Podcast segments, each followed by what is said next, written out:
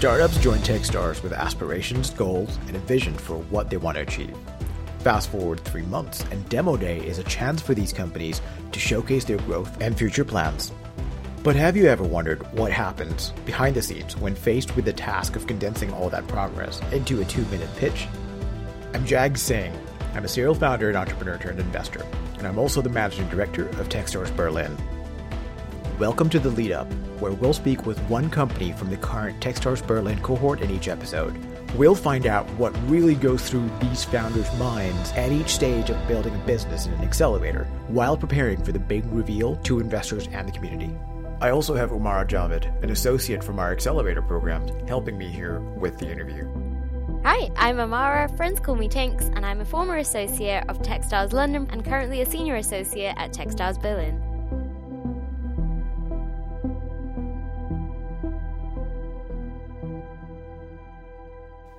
Today, we are speaking with the founders of UK based Faredirect, who are helping airlines to build and scale ancillary revenues. I'm joined by Niels, Nev, and Aleks. Niels, why don't you hit the audience with your elevator pitch? For airlines, ancillary products like extra luggage and seat selection are super important and generate up to 50% of their revenue or a key driver for profit. But on the other hand, airlines are leaving survival money for the table. And with Faredirect, we enable airlines to maximize the revenue from the sale of ancillaries. On my team, I have Nev, he's CCO, and Aleks, CTO, building our product. Nev, what are your responsibilities? I'm responsible for commercial side, so anything related with sales, marketing, communication, and uh, customer account management. I'm Aleks, and my main responsibility is the product and every aspect of our product. Think product development, infrastructure, and integrations with our customers. One of my main goals is actually to make sure that customers are getting exactly what they want. What do you feel in your background lends really well to you succeeding in, in these roles and responsibilities today? Aviation is my passion. I've been working in the industry more than 12 years and I know the pain points that actually airlines have, what kind of strategy they need to apply to overcome this crisis.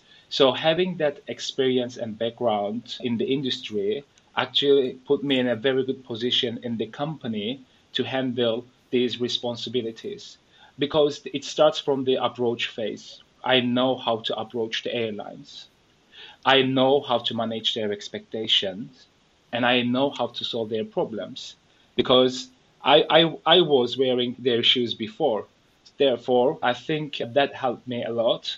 And actually, twisting the pandemic in a positive way was our one of the key message that we created in our company internally and we are applying that message throughout to external stakeholders. Here is the opportunity increase the revenue. I was just wondering for anyone listening, um, why is this such a necessary solution and not just a nice to have for airlines? For decades, airlines have done revenue management for their flights, meaning that you could pay for your flight a hundred pounds and the passenger next to you a thousand pounds for exactly the same service. That's because airlines map your willingness to pay on flights.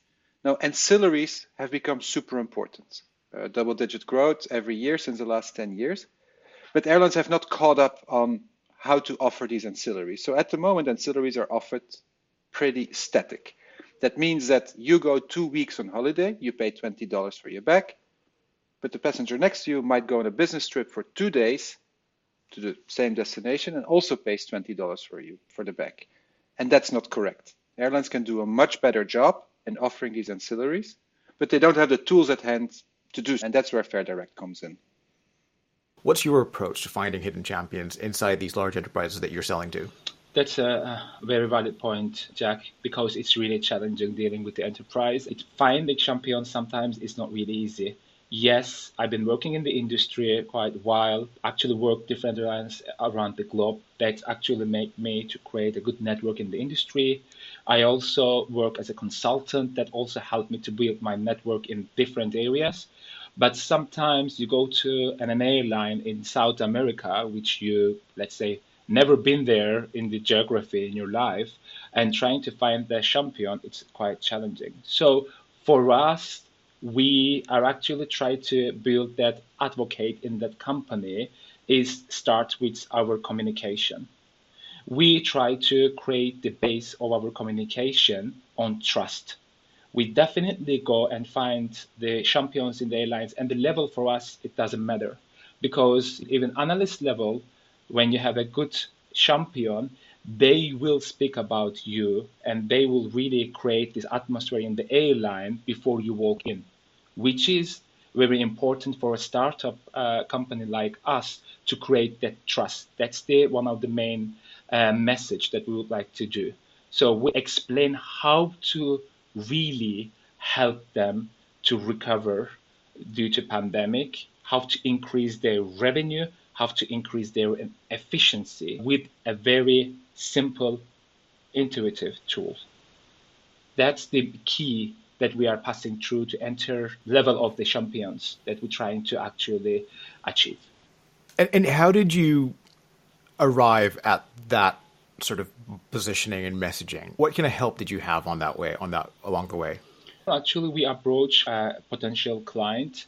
One of the main concern that actually we perceived was about we are used to work with the big companies, shiny brands. You're a startup company. We really want to understand that if you're reliable, if you're trustworthy, if you have a real experience and qualification to make this happen. After having these messages in the beginning with potential customers, we said definitely one of the first things that we need to create is trust that's why all our communication and marketing and our approach towards the potential clients, even to champions, is actually to give that trust. For us to come to that conclusion, the trust is one of the most important communication message that we need to focus. It came from different stakeholders. First, when we were actually doing the pre-sales and talking with the potential customers, they said, okay, we first thing we need to really trust you that you are capable of doing this thing. Second, when when we were going through the mentor madness through Techstars, lots of mentors they told us, guys, don't forget you're trying to sell to enterprise, you're a small startup. One of the most important message that you need to give them is trust. They need to trust you, to spend time with you and work with you. So all and then also when we actually started to do proper sales, that one of the main key message that we received was all about trust. That's why we really are focusing on the trust part. It sounds like you've got immense experience just in the team and you're so passionate about what you're building. What brought you to Techstars Berlin and how did it feel when you got the call from Jag saying that you were accepted? When we got accepted, we felt accomplished. We felt that we accomplished something big. As first time entrepreneurs, getting the validation from Techstars and Jag felt huge. It gave us a new boost of motivation because we know how hard it is to get into Techstars. It's one of the most wanted uh, accelerator programs.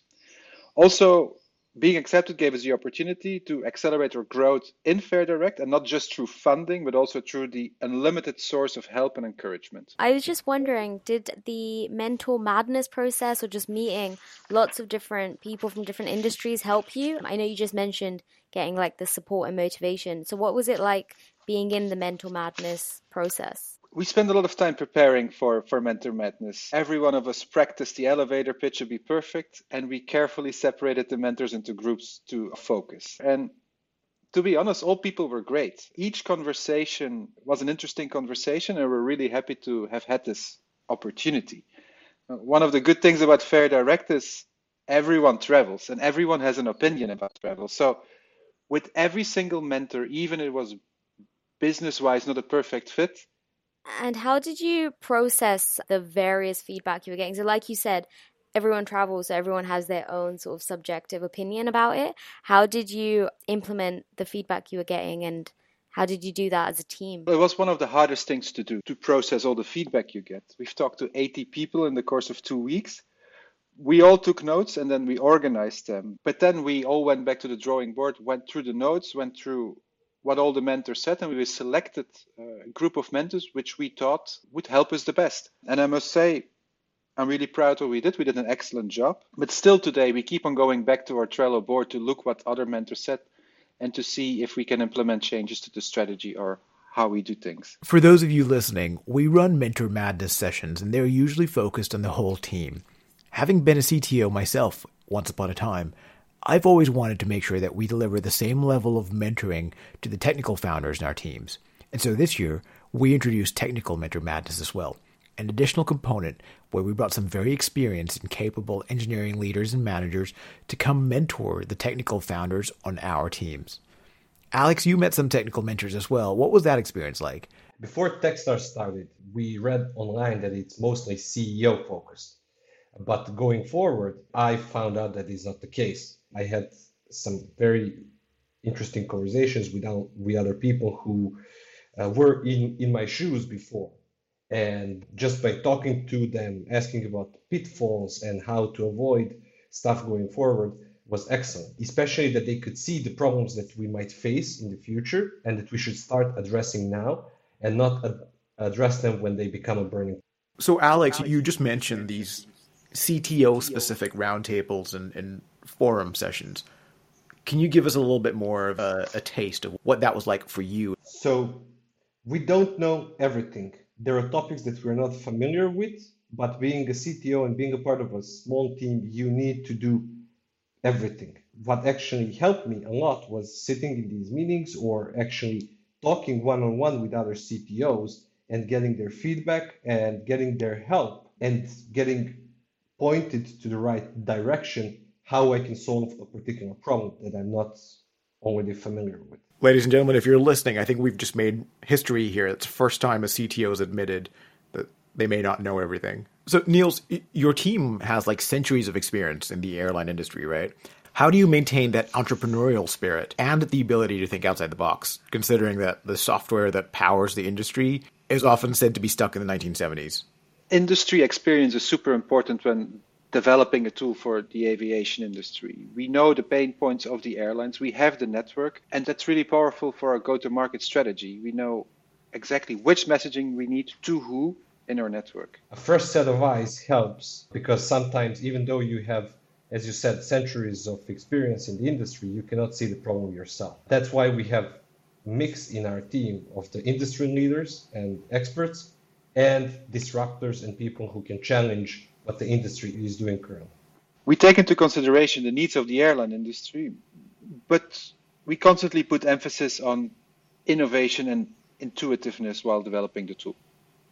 I remember during some of the Mentor Madness sessions where sometimes smart people didn't like your idea.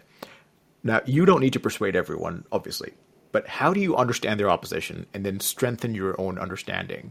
Of course, during Mentor Madness, we've met people who are not believing in the idea of Faredirect, and you can't please them all. Now, we know our industry, we know there's a product market fit, but regardless of this, we did check in our network. We've assembled a great team of advisors around us who confirm that what we are doing with Faredirect is actually very much wanted by the aviation industry. One of our advisors, a year long C level executive for many airlines, we, we gave the elevator pitch and he immediately said, This is absolutely a fit. And I know so many airlines who really want to implement this. Niels, in one of our many conversations, I recall you asking, Why do you think I'm going to fail? To lean into brutally understanding what you needed to do to de risk this company. What's that process been like for you? That's a very good question, Jag. One of the things we've worked the most on is our pricing model, actually. And throughout Techstars, we have changed our pricing model significantly based on input from our advisors, from mentors, and from everyone in the Techstars team.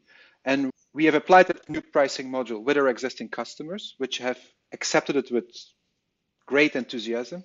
But also, we're talking to our potential new customers, which praise us for this pricing. And by this, we have actually de risked the company and opened the company for secure revenue growth in the months and years to come.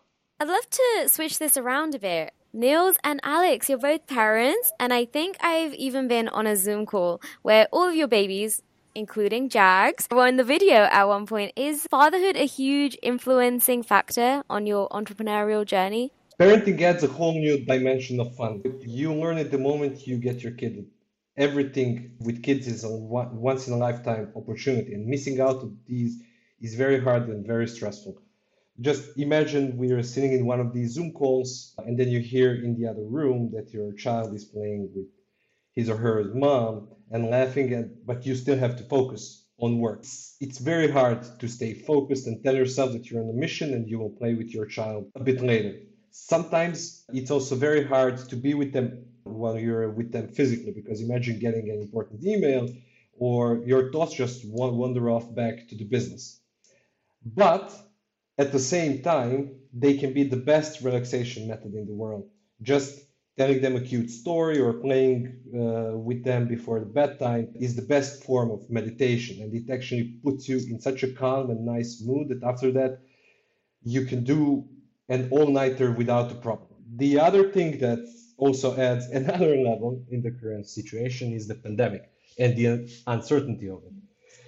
Kindergartens are closed, open. You can go out, you can see people, you cannot see people, and you never know what to expect. And it's very hard to manage the expectations of the business and then totally changing expectations of the surrounding world in the pandemic. But again, there is a good twist to the whole story. Actually, being at home and work, working from home enabled me to see every first thing that my daughter did. I could see her first time laughing, I could see her start eating uh, solid food, or when she started walking or spoke her first words a little bit on that. I know that Aleks is talking about specifically CTOs, but what's it been like for the team to be amongst other startup companies, as in like the cohort? How have your relationships been with them?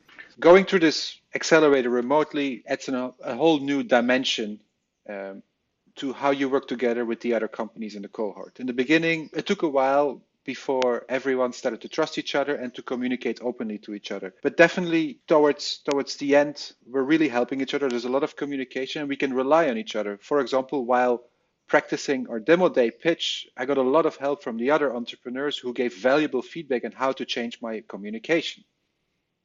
So, as entrepreneurs, would you like to debunk any myths that people have about being in the startup environment or being an entrepreneur? Entrepreneurs know exactly what they want and how to get it. And there might be some entrepreneurs out in this world who are laser focused and have a clear plan of getting there. Now, with Faredirect, our mission and vision are clear. We know the airline industry and we know it needs to reinvent itself. And airlines are still lagging behind and still operating on old processes, and we want to tackle that. But however, the road to this vision is not linear, and entrepreneurship is a process of trying failing, trying again, succeeding, trying again. The powerful part is you're not alone in this. You're part of Techstars. You have your mentors, you have your advisors, you have industry experts who help you guide along the way and help you to succeed. Better? Be ready for the sleepless night uh, for being an entrepreneur. It's your baby. So I'm not a father at the moment in my personal life, but I already feel like I am a father because Faredirect is like a child for me that I feel like every morning I need to really wake up and feed it with my work. So uh, being an entrepreneur is, guys, literally having a baby. You need to really feed it, take care of it. So you need to actually spend lots of time for it. You have to really give it from your personal time to that baby to, to make it grow. So I would say definitely time. I meant that the most important thing in the whole startup is actually dynamic and how the founder team operates. And if there are flaws in how the founder team operates, then this whole project is no go. That's just my opinion. I'd call those hard truths, Aleks. Some very wise words there. Niels, Aleks, Nev, thank you so much for coming in. And to our audience out there, thank you very much for listening.